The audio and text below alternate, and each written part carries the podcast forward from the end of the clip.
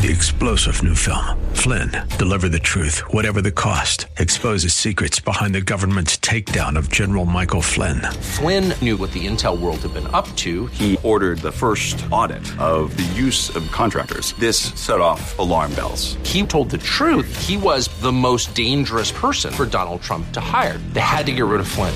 Flynn, deliver the truth, whatever the cost. Available now. Watch it today. Go to salemnow.com. Salemnow.com. Now.com. The following program is sponsored by the National Prayer Chapel. As I went down in the river to pray, studying about that good old way, and who shall wear the starry crown? Good Lord, show me the way. Oh, sisters, let's go down, let's go down, come on down. Oh, sisters, let's go down, down in the river to pray. As I went down in the river to pray, studying about that good old way, and who shall wear the robe and crown? Good Lord, show me the way. Oh, brothers, let's go down, let's go down, come on down. Come on, brothers, let's go down, down in the river to pray. As I went down in the river to pray, studying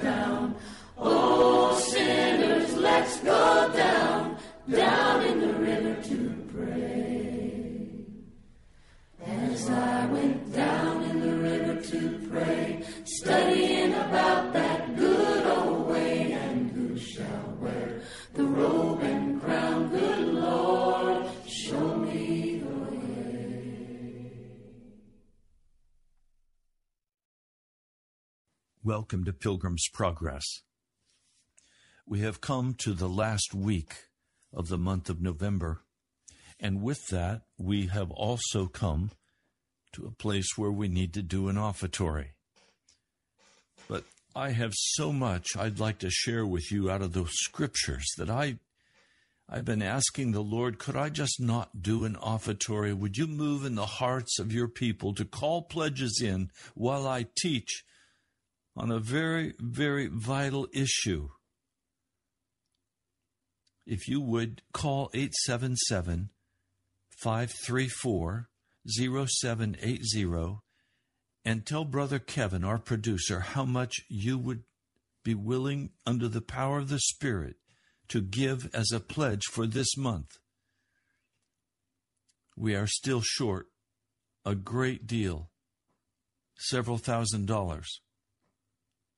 I need to hear from you, but there's so much I want to share with you out of the Word that I don't want to take a day just to do offertory. The time is too precious. So, would you call 877 534 0780? You don't need to go on air. You don't need to give your name or your phone number or your address. Just tell Brother Kevin how much you would like to pledge. Now, to the broadcast. I was asked a very vital question by one of our listeners, and that is Have I yet received the fullness of the power of the Holy Spirit? It's now been a, a, number of months that I've been praying and waiting on God for that anointing. The answer is no, I have not yet received it. No, I have not yet received that anointing. Am I discouraged? No, I'm not. The Lord is doing a marvelous work of breaking down and teaching me what is necessary in order for Him to give that Pentecost baptism of power. I'm going to be very vulnerable with you and share with you the process He's taking me through. It is a breaking process. It is a humbling process. I'm going to share some thoughts with you from a book, The Calvary Road by Roy Hession. If you've never heard of it, I urge you to find it. It's called The Calvary Road by Roy Hession. I'm not going to just read through the book, I'm going to share some thoughts from it. And then I want to go straight to the scriptures and I want to walk through something that happened with the disciples that was extremely embarrassing for them and called them to be utterly broken before Jesus. You know, what I love about the scriptures in part is that it doesn't cover up anything. It says it like it is, and it lets it be right there as it is. That's important to me. I want to live the same way. So let's pray as I begin. Almighty God, I plead now in the power of your Spirit for the baptism of the Holy Spirit, the Pentecost baptism. Lord, you have anointed me, and I speak your word with the anointing you've given me, but it is not sufficient. I can't make the progress with the gospel message that's necessary if this nation's capital is to be turned from wickedness Lord, I'm asking for the fullness of your Holy Spirit that you gave to your apostles and to the believers, to Stephen and to many others. Lord, we need, desperately need, the fullness of your Holy Spirit. So, Lord, come please and teach us this way of humility today. I pray in your holy name. Amen. It's necessary that we come into a right relationship with Jesus. And the first thing we must learn if we're going to come into that right relationship with Jesus is that our wills must be broken to His will. To be broken is the beginning process of receiving the baptism of the Holy Spirit. It is the beginning of revival. It is painful. It is humiliating. It utterly destroys all pride. We must be bent. As they said in the Welsh revival, bend us, O God. The Lord Jesus cannot live in us fully and reveal himself through us until the proud self within us is utterly broken. This simply means that the hard, unyielding self, which justifies itself, wants its own way, stands up for its rights, seeks its own glory, must at last bow its head to God's will and admit that it is wrong. It must give up its own way and surrender its rights to Jesus, that the Lord Jesus might have all and be all. So, what am I talking about? I'm talking about literally a need to die to self and to self attitudes. As we look honestly at our Christian lives, can you see how much of self there is yet in each of us? It is so often that self tries to live the Christian life. The mere fact that we use the word try indicates that it's self that is responsible. It is self, too, who is often doing Christian work. It's always self that gets irritated, defensive, envious, resentful, critical, worried. It is self who is hard and unyielding in its attitudes toward others. It is self who is shy and self conscious and reserved. No wonder we need breaking. As long as self is in control, God can do little with us or for us. Being broken is both God's work and our work. He must bring the pressure to bear, but we have to make the choice. If we are really open to conviction, we seek fellowship with God. And God will show us the expression of this proud heart's hard self that causes him such pain. Then it is we can stiffen our necks, and we can refuse to repent, we can bow the head and say, Yes, Lord. See, some of you don't even realize how hard you are. You've rejected the Holy Spirit for so many years. You've turned aside from His promptings for so many years that you think you're okay. See, there are sins. And when a, a man comes or woman comes to Jesus, they may be committing fornication. They may be living in adultery. They may be smoking pot. They may be lying or cheating at work. They may be lusting after money or position or power. When a person comes to Jesus, those outward sins are very quickly cut off and removed, and we no longer have any interest in them. But then we have to come to deal with the sin of our heart. Not external sin, but inward sin. Pride, self sufficiency, arrogance. We have to deal with always feeling hurt and playing the victim. We have to deal with all of the inward issues of the soul as Jesus points them out to us and asks, Will you give that to me?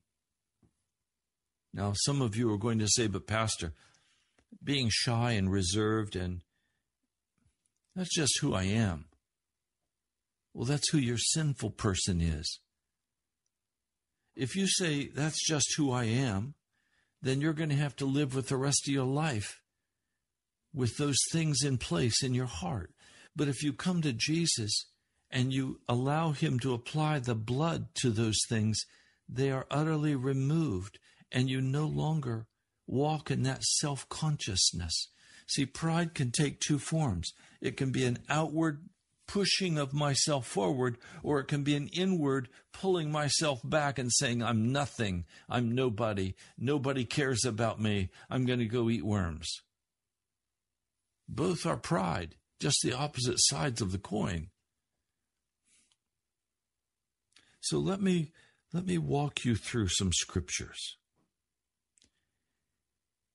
Now, part of what I need to say before I open this is that in the scriptures, when they were written, there were very few sentence structures. There were no chapters and there were no verses. Those were all added much later. Now, we allow these separations of verse and chapter to throw us off from the flow of the scriptures. Today, I want you to see the flow of Scripture. I want you to see the story as it unfolds.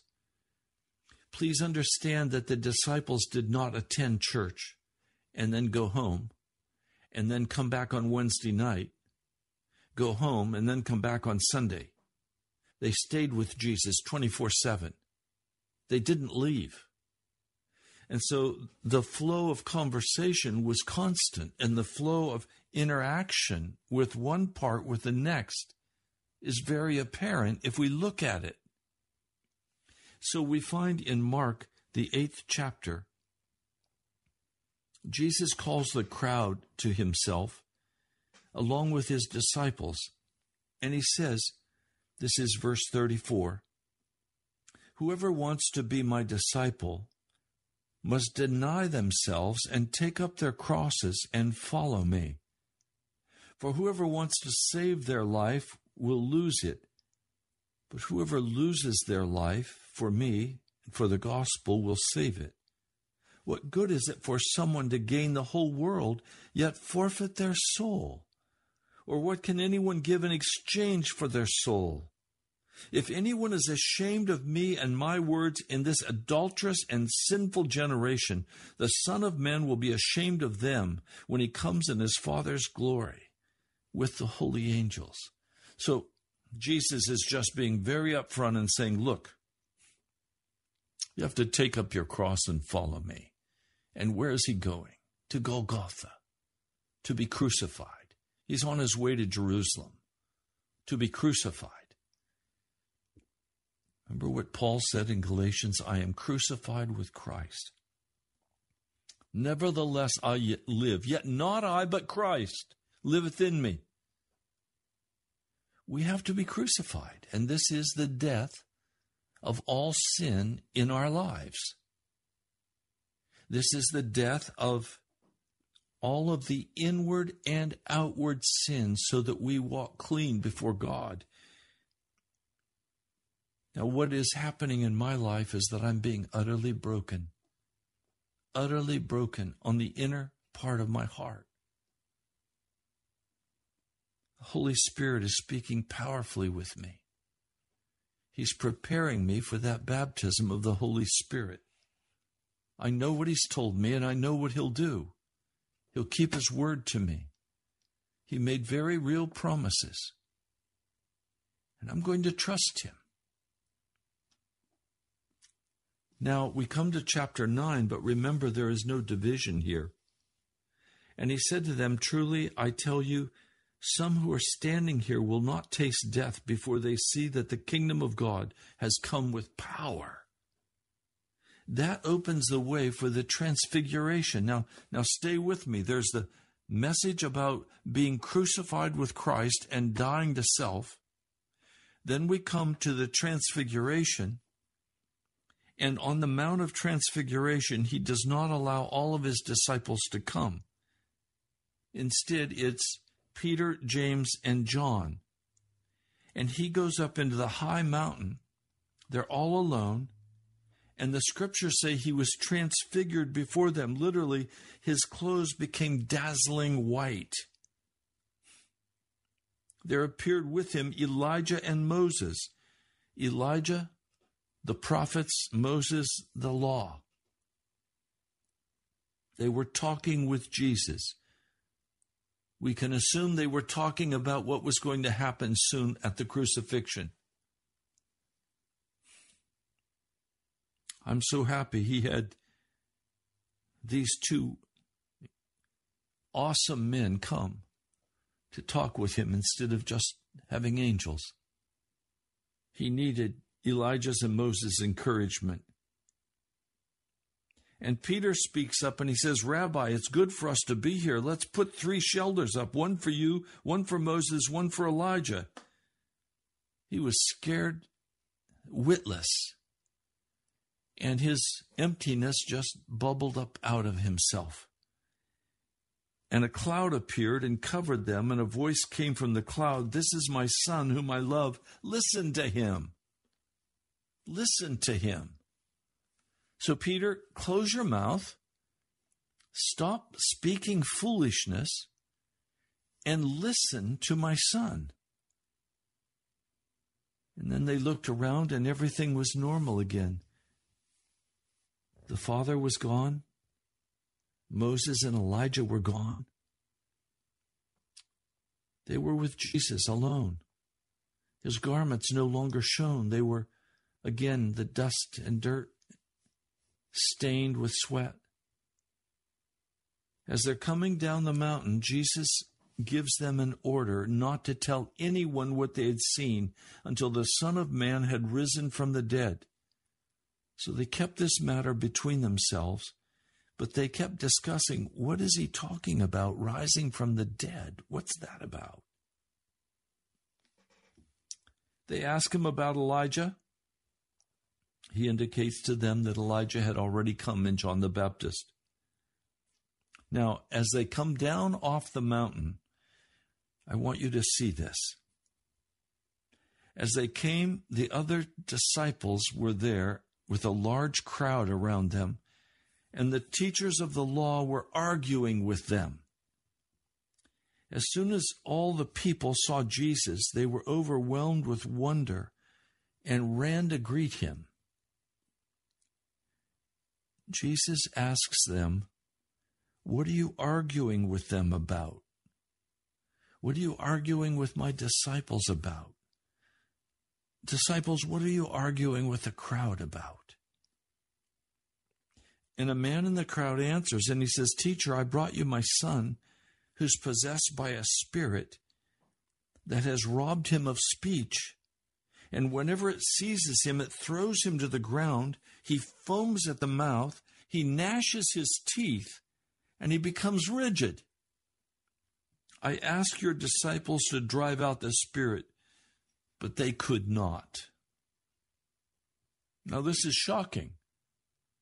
Why can't they drive this spirit out? He has given them authority over spirits, over demons, over all sickness, and even over death. And they have been out on their missionary journey and they have actually done all of these things. Why can't they do it here? What's the issue? Now, please, there are no accidents here. Notice what Jesus says You unbelieving generation, how long shall I stay with you? How long shall I put up with you? Bring the boy to me. He's exasperated. This should have been an easy thing for his disciples to do. This was not a hard thing.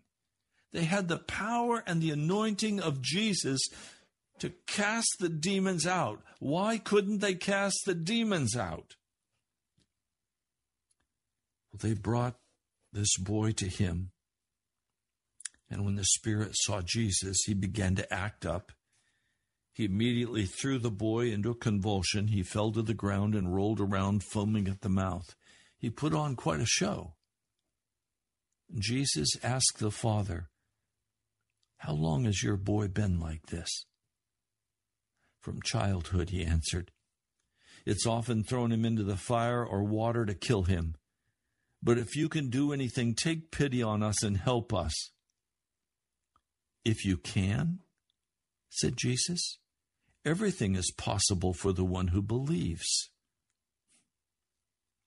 And some manuscripts include prayer and fasting. Immediately the boy's father exclaimed, I do believe. Help me overcome my unbelief. In other words, I'll position myself to believe you. When Jesus saw that a crowd was running to the scene, he rebuked the impure spirit. You deaf and mute spirit, he said, I command you, come out of him and never enter him again. The spirit shrieks, he convulses him violently, and he comes out of him. And the boy looks so much like a corpse that many said he's dead. But Jesus took him by the hand, and he lifted him up to his feet, and he stood up. Now, after Jesus had gone indoors, his disciples asked him privately, Why couldn't we drive it out? And he replied, This can only come out by prayer and fasting. By prayer and fasting. Now, I've preached on this many times, and I have ended the sermon right here. And the teaching is we need to begin to pray and fast. At least one day a week, we need to be fasting. And we need to be constant in prayer. But this begs the question of why the disciples could not cast out this demon. Was this an especially tough kind of demon? Is there such a thing? No. No. All demons are subject to the power of our Lord Jesus. He is the Almighty. He is the King of Kings. He is the Lord of Lords. And every demon must bow at his feet. Remember when he cast the legion out of the man who was terrorizing the whole neighborhood by his antics, and he sent them into the pigs, and the pigs all rushed down the mountain and died. It was legion was in this man. And that legion of demons had to bow before Jesus, and they were terrified of Jesus' power. So, this kind can come out only by prayer and fasting. Let's keep reading and let's see what the real issue here is. They left that place and passed through Galilee. In other words, they left that location at the foot of the mountain and they walked toward Galilee and through Galilee. Now, Jesus wanted to just get lost from the crowd for a while because there was a very serious issue he needed to deal with his disciples on. It is in part the issue of why they could not cast out this demon. He was teaching his disciples, and he said to them, The Son of Man, that was his favorite title for himself, is going to be delivered into the hands of men. They will kill him, and after three days he will rise. But they did not understand what he was saying, what he meant, and they were afraid to ask him. And finally they came to Capernaum. And when he was in the house, probably Peter's house, he asked them, What were you arguing about on the road? and they kept quiet because on the way they had argued about who was the greatest. Ah, oh, wait a minute. Now we're beginning to see why they could not cast the demon out. They had grieved the Holy Spirit from themselves. They had forfeited the power that Jesus had granted to them because their whole mind was set on how can I be the greatest? They were not humble before God, they were arrogant. They wanted what they wanted. They wanted to be recognized. They wanted seats of authority. After all, they had left everything to follow Jesus. And they had left behind family and friends and businesses. And now they're walking, following Jesus everywhere he goes. They've just walked from this mountain where Peter, James, and John have seen amazing things that they're not allowed to tell the other disciples. So I suspect the other disciples were asking them what happened, and they're saying, We can't talk about it. Jesus said, We can't talk about it, which in a sense set them up as somebody because that's how their hearts were wired. They wanted to be recognized. There was pride and arrogance in their hearts. They could not cast out this demon because this demon would not listen to a man or to a woman who was filled with pride, who wanted to advance their situation. I'm sure one after another of the disciples tried to cast this demon out in order to prove to the others that they were the powerful one. They were the one who had authority. They could say and do what they wanted to say and do, and the demon would have to obey them because Jesus had given them the power. And they couldn't do it.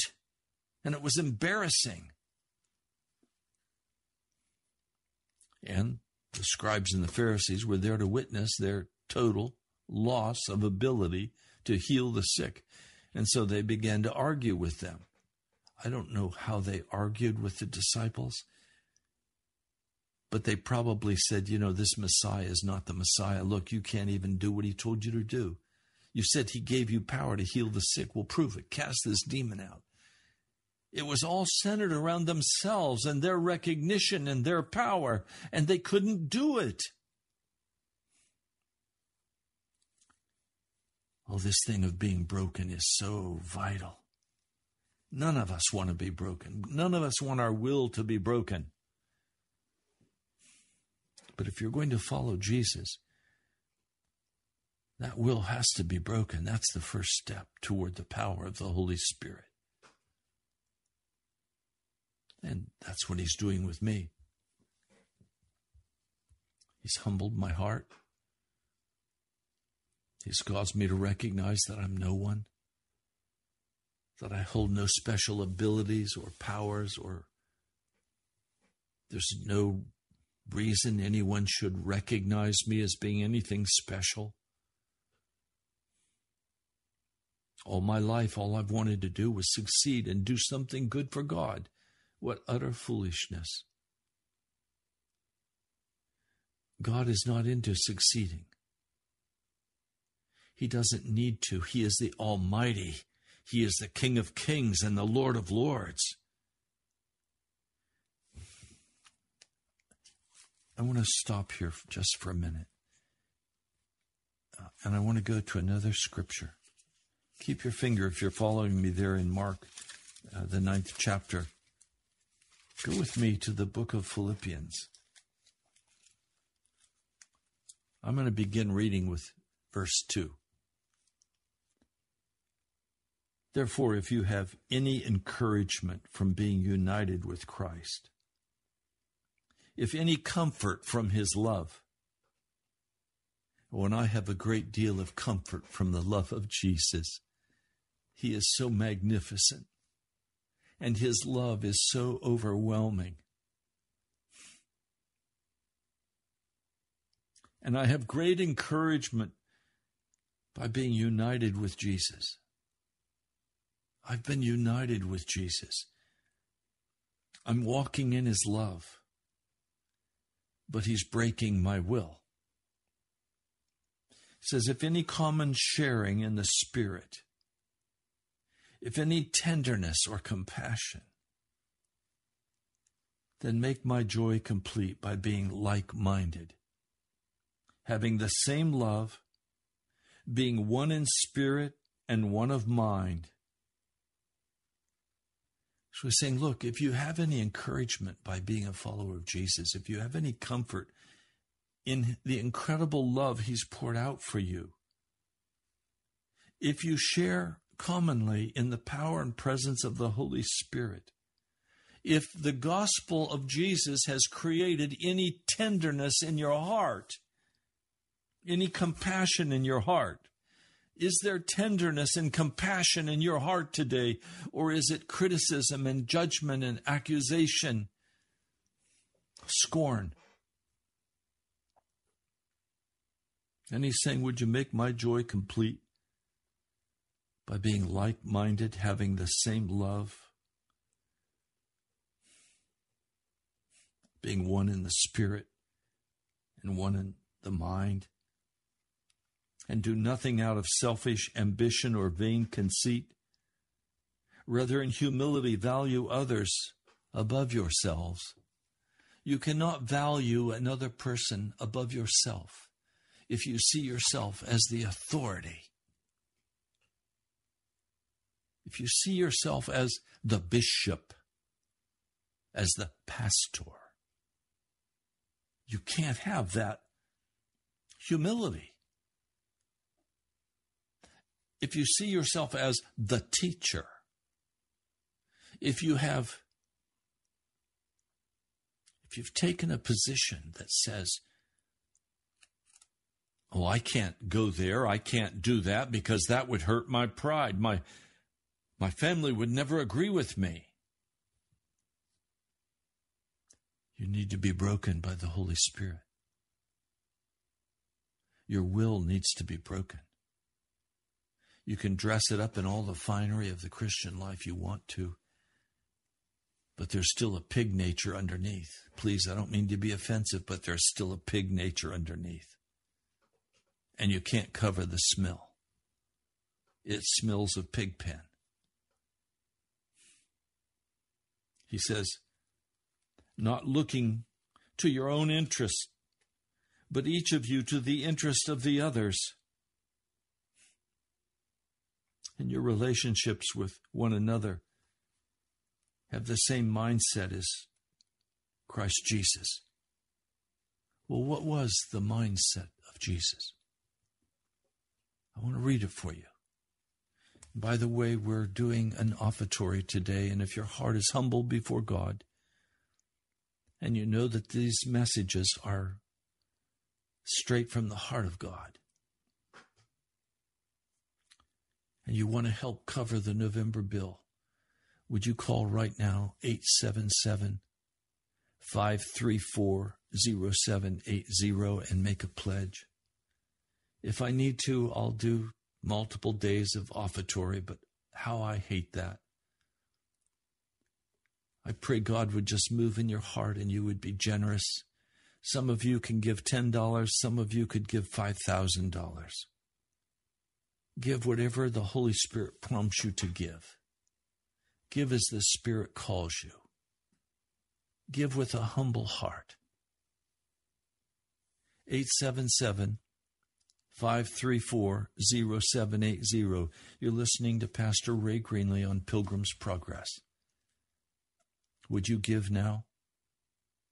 Take just a moment, call, talk to Brother Kevin, tell him how much you're willing to give.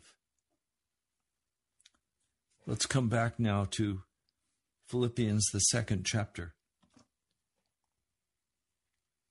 He's saying, out of, out of the love you have with Jesus, out of the common sharing of the Holy Spirit, out of the tenderness and compassion, be like minded, having the same love one for another do nothing out of selfish ambition or vain conceit. In other words, don't try to be the boss. Don't lord it over other people. Be the servant. My heart has been broken so many times in the church by my own acting in ways that were harsh toward another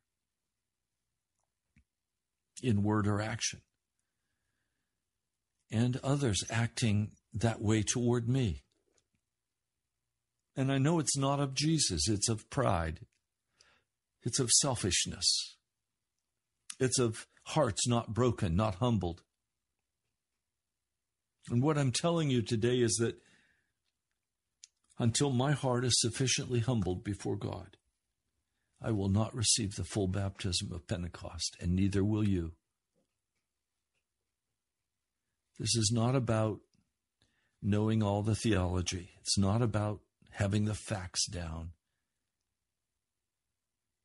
It's about giving up our pride and dying to it. It's about humbling our hearts and letting our wills be broken to the will of Jesus. That's what this is about. You can be effective in the flesh to a certain degree. You can accomplish certain things in the flesh. You can even be a Christian in the flesh, but not a real Christian with power. The flesh can't do it. Only the Spirit can. And I hope you're beginning to catch today. I'm talking about the difference between sin in the flesh and righteousness in the Holy Spirit. Let me finish now this passage. In your relationships with one another, have the same mind as Christ Jesus, who, being in very nature God, did not consider equality with God something to be used to his own advantage. Literally, what it's saying is, he did not hang on to his power as God. He was willing to lay his power, his dignity, he was willing to lay everything down to come and be born as a baby in a manger, to humble his heart. And in so doing, he took on the very nature of a servant or a slave, one who had no rights, one who could not defend himself, one who was there to humbly serve others. He was made in human likeness. He was found in the appearance of a man. But he humbled himself and became a servant man.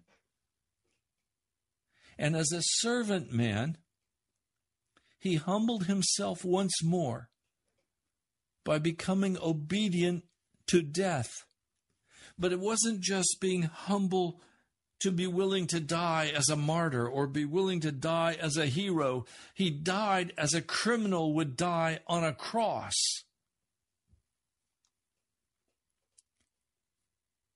This is referred to as the cascade of God's love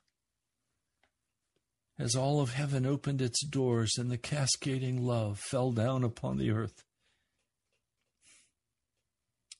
and found its way to a humble cross where he was hung up to die.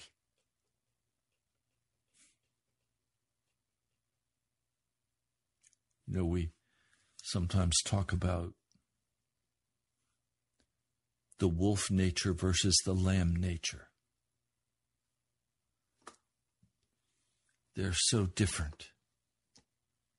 The wolf will fight and bite and devour and kill. The lamb will not. The lamb walks away. Or you could talk about it also in terms of what the Lord spoke about. I probably should read it for you keep your finger right there. I'm going to come back to Philippians and to Mark if we have time. In Isaiah 41, the Lord is speaking. He's saying, Do not be afraid, you worm Jacob. Little Israel, do not fear. For I myself will help you, declares the Lord, your Redeemer the Holy One of Israel. See, I will make you into a threshing sledge, new and sharp with many teeth. You will thresh the mountains and crush them. You reduce the hills to chaff. You will winnow them. The wind will pick them up and a gale will blow them away. But you will rejoice in the Lord and glory in the Holy One of Israel. The poor and needy search for water, but there is none. Their tongues are parched with thirst. But I, the Lord, will answer them. I, the God of Israel, will not forsake them. I will make rivers flow on barren heights and springs within the valleys. I will turn the desert into pools of water and the parched ground into springs. That's revival. But do you notice how it begins? Do not be afraid, you worm, Jacob. The Lord in the Psalms is referred to as a worm. A worm has a characteristic it won't fight back. You can step on a worm and it won't fight, it won't bite. But if you step on a snake, it's going to strike you and try to kill you. A snake is going to hiss and fight and rise up. It's going to defend itself. A worm is never going to do that.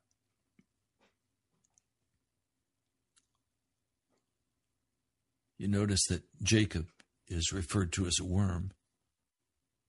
And then he's referred to as a threshing sledge. I want you to catch this. In man's pride, he is a worm. But when he's broken, he can be made into a threshing sledge. And revival comes. The reason we don't have revival today in America is that we have our confidence in the flesh. Our confidence is in the flesh. Now, in Philippians, it says, verse 9, this is chapter 2, verse 9. Therefore, God exalted him to the highest place and gave him the name that is above every name, that at the name of Jesus every knee should bow in heaven and on earth and under the earth, and every tongue acknowledge that Jesus Christ is Lord to the glory of God the Father. Did you catch it? He is first humbled, broken, gives up his life, and then he has the power. You see, in the book of Mark, this boy, filled with an unclean spirit, the disciples can't heal him. They can't cast the demon out. Why not? Because they're arguing on the road about who's going to be the greatest. They can't. They can't cast the demon out because their cry is for their own power. They were unwilling to be broken. So Jesus calls them together in verse 35 this is Mark 9:35. He calls them together and he says, "Anyone who wants to be first must be the very last and servant of all." He took a little child whom he placed among them. Taking the child in his arms, he said to them, Whoever welcomes one of these little children in my name welcomes me, and whoever welcomes me does not welcome me, but the one who sent me. Now we find this same story is spoken of in Matthew 18. And there, Jesus says to the disciples, unless there is a change in you, you cannot enter eternal life. And that word change in the Greek is a radical twist of direction, a total change of direction. And then they actually walk it out. They're not able to heal this child. They're shamed. And Jesus is saying, You're going to have to change. Now, we can say fasting and prayer, and yes, but what is the purpose of fasting and prayer? To humble our hearts before Almighty God. We fast to show how vulnerable we are and how weak we are. To allow the Spirit to rise up in us and the flesh to be put down in us we pray for the same reason. Now, do you understand what I'm saying to you?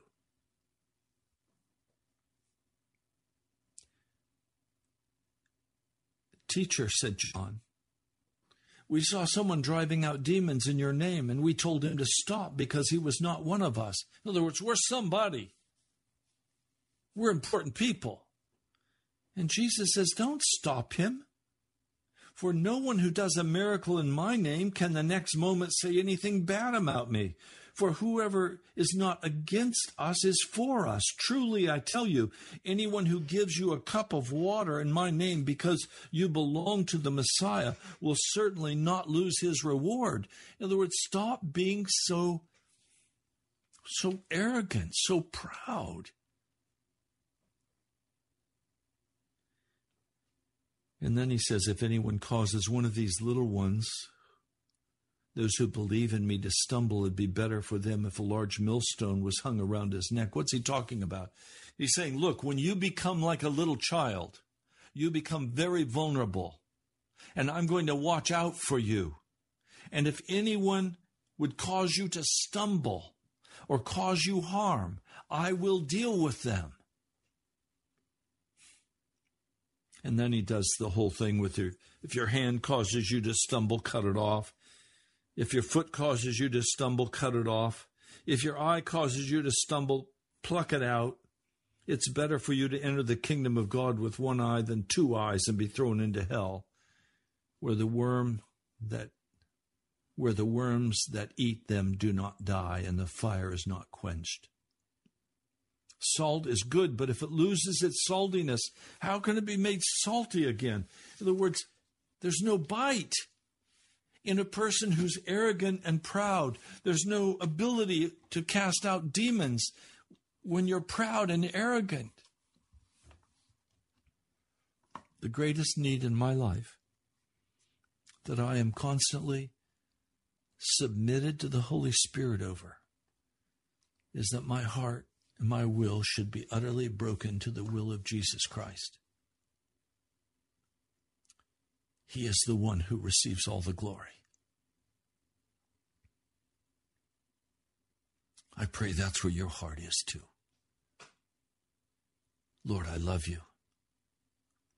And I'm asking that every portion of my heart that is in any manner lifted up in pride would be broken.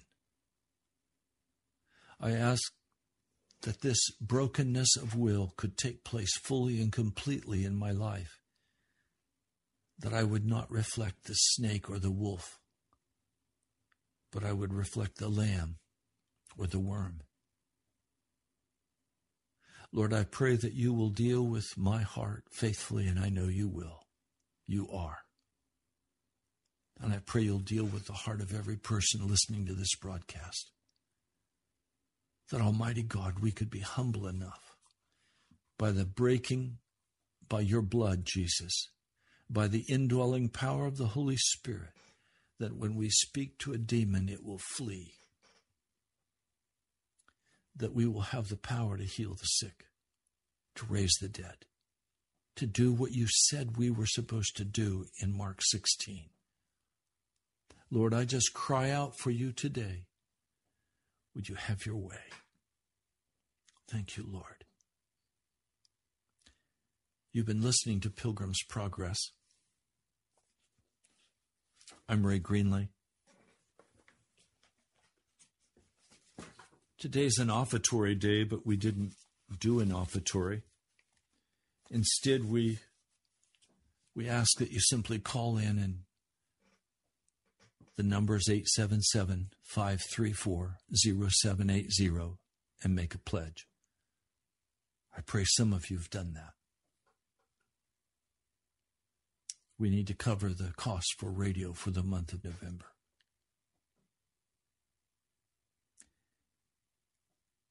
Now, you're listening to Pilgrim's Progress. I'm Pastor Ray Greenley from the National Prayer Chapel. We'd love to hear from you write to us. Go to our webpage, nationalprayerchapel.com.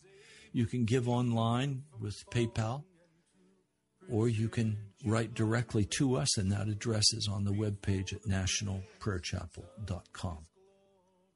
God bless you, my brother, my sister. I'm praying for you. I'll talk to you soon.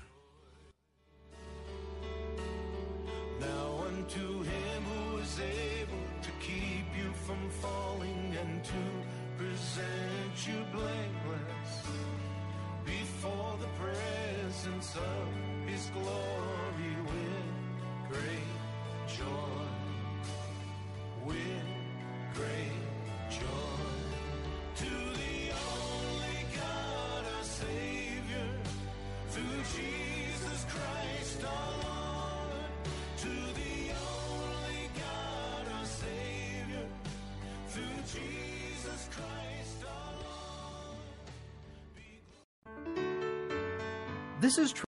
Three star general Michael J. Flynn, head of the Pentagon Intelligence Agency, knew all the government's dirty secrets. He was one of the most respected generals in the military. Flynn knew what the intel world had been up to. He understood its funding. He ordered the first audit of the use of contractors. This set off alarm bells. The explosive new documentary, Flynn, Deliver the Truth, Whatever the Cost, and covers the facts behind this scandal. Flynn told the truth. He was the most dangerous person for Donald Trump to hire. I find out the worst enemy that I'm going to face in my life is right here in America. They took my assessment and they wanted me to change it. And I was like, I'm not changing it. They had to get rid of Flynn.